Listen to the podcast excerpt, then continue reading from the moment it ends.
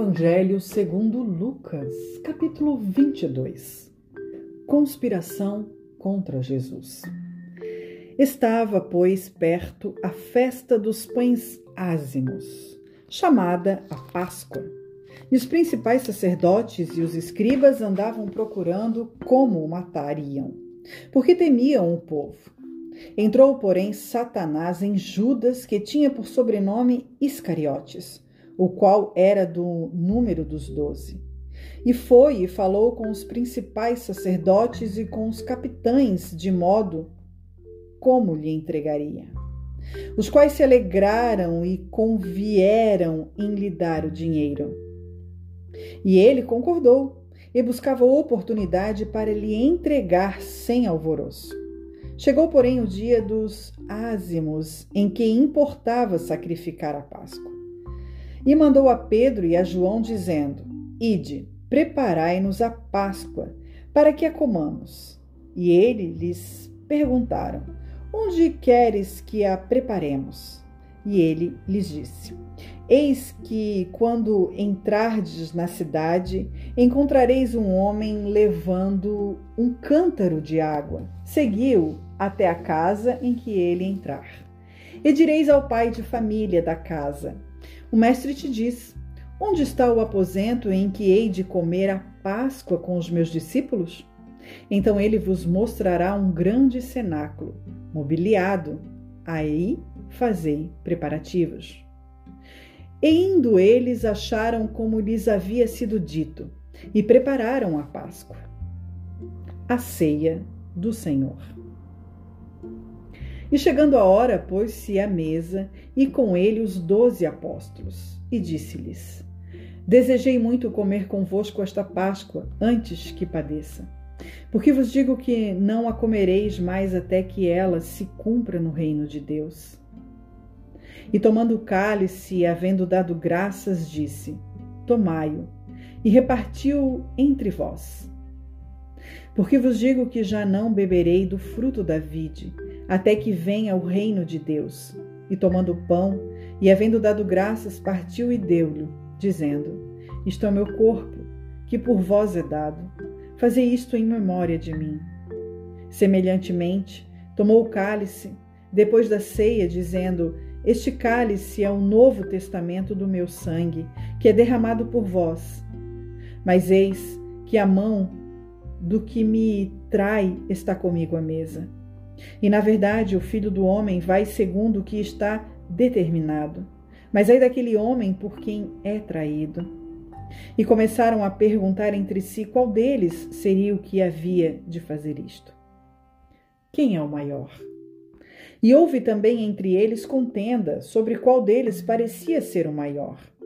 E ele lhes disse: Os reis dos gentios dominam sobre eles, e os que têm autoridade sobre eles são chamados benfeitores. Mas não sereis vós assim, antes o maior entre vós seja como o menor, e quem governa como quem serve. Pois qual é maior? Quem está à mesa ou quem serve? Porventura não é quem está à mesa?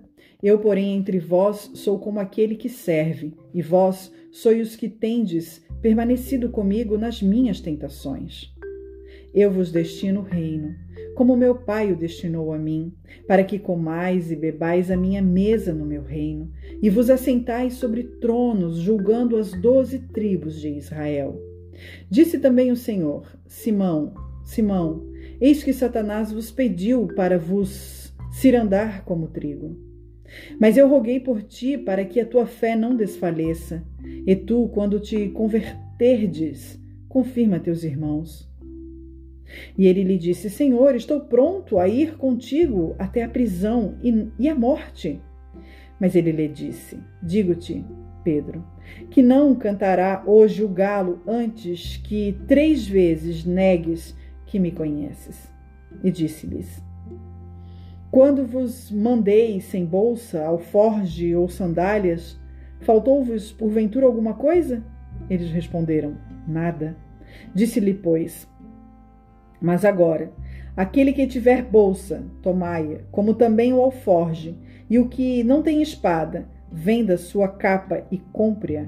Porquanto vos digo que ainda importa que em mim se cumpra aquilo que está escrito, e com os malfeitores foi contado, porque o que está escrito de mim terá cumprido.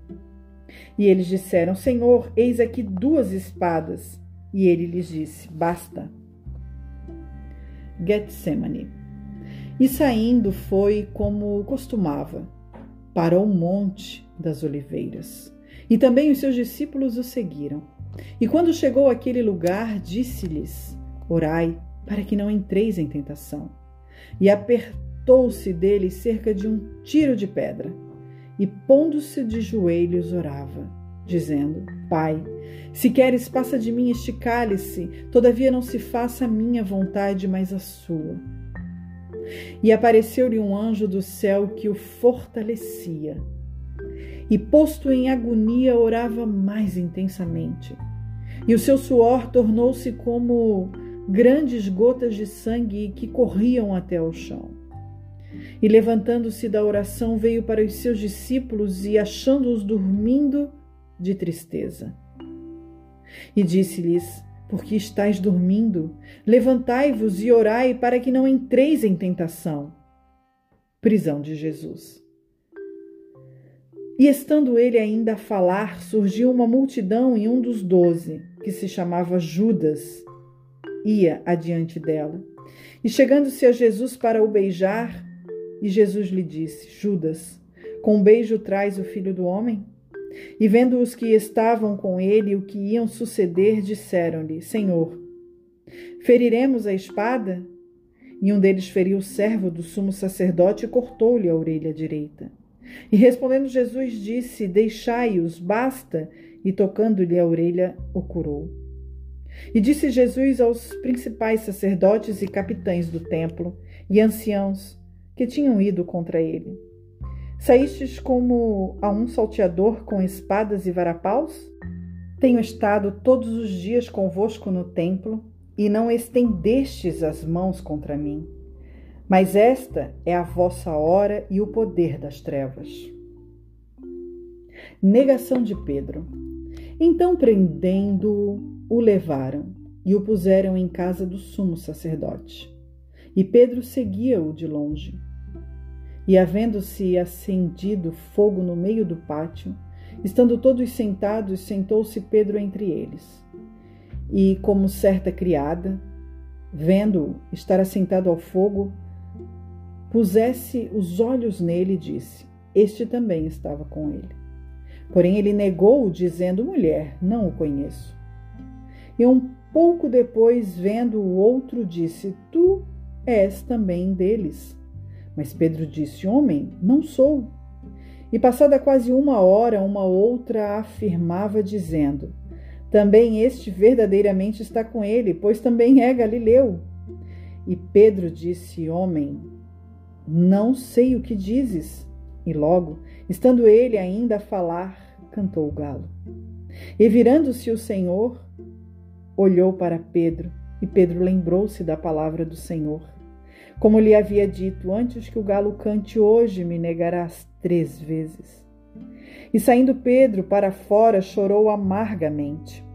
E os homens que detinham Jesus zombavam dele, ferindo-o e vendando-lhe os olhos, feriram-no no rosto e perguntavam-lhe, dizendo: Profetiza, quem é que te feriu?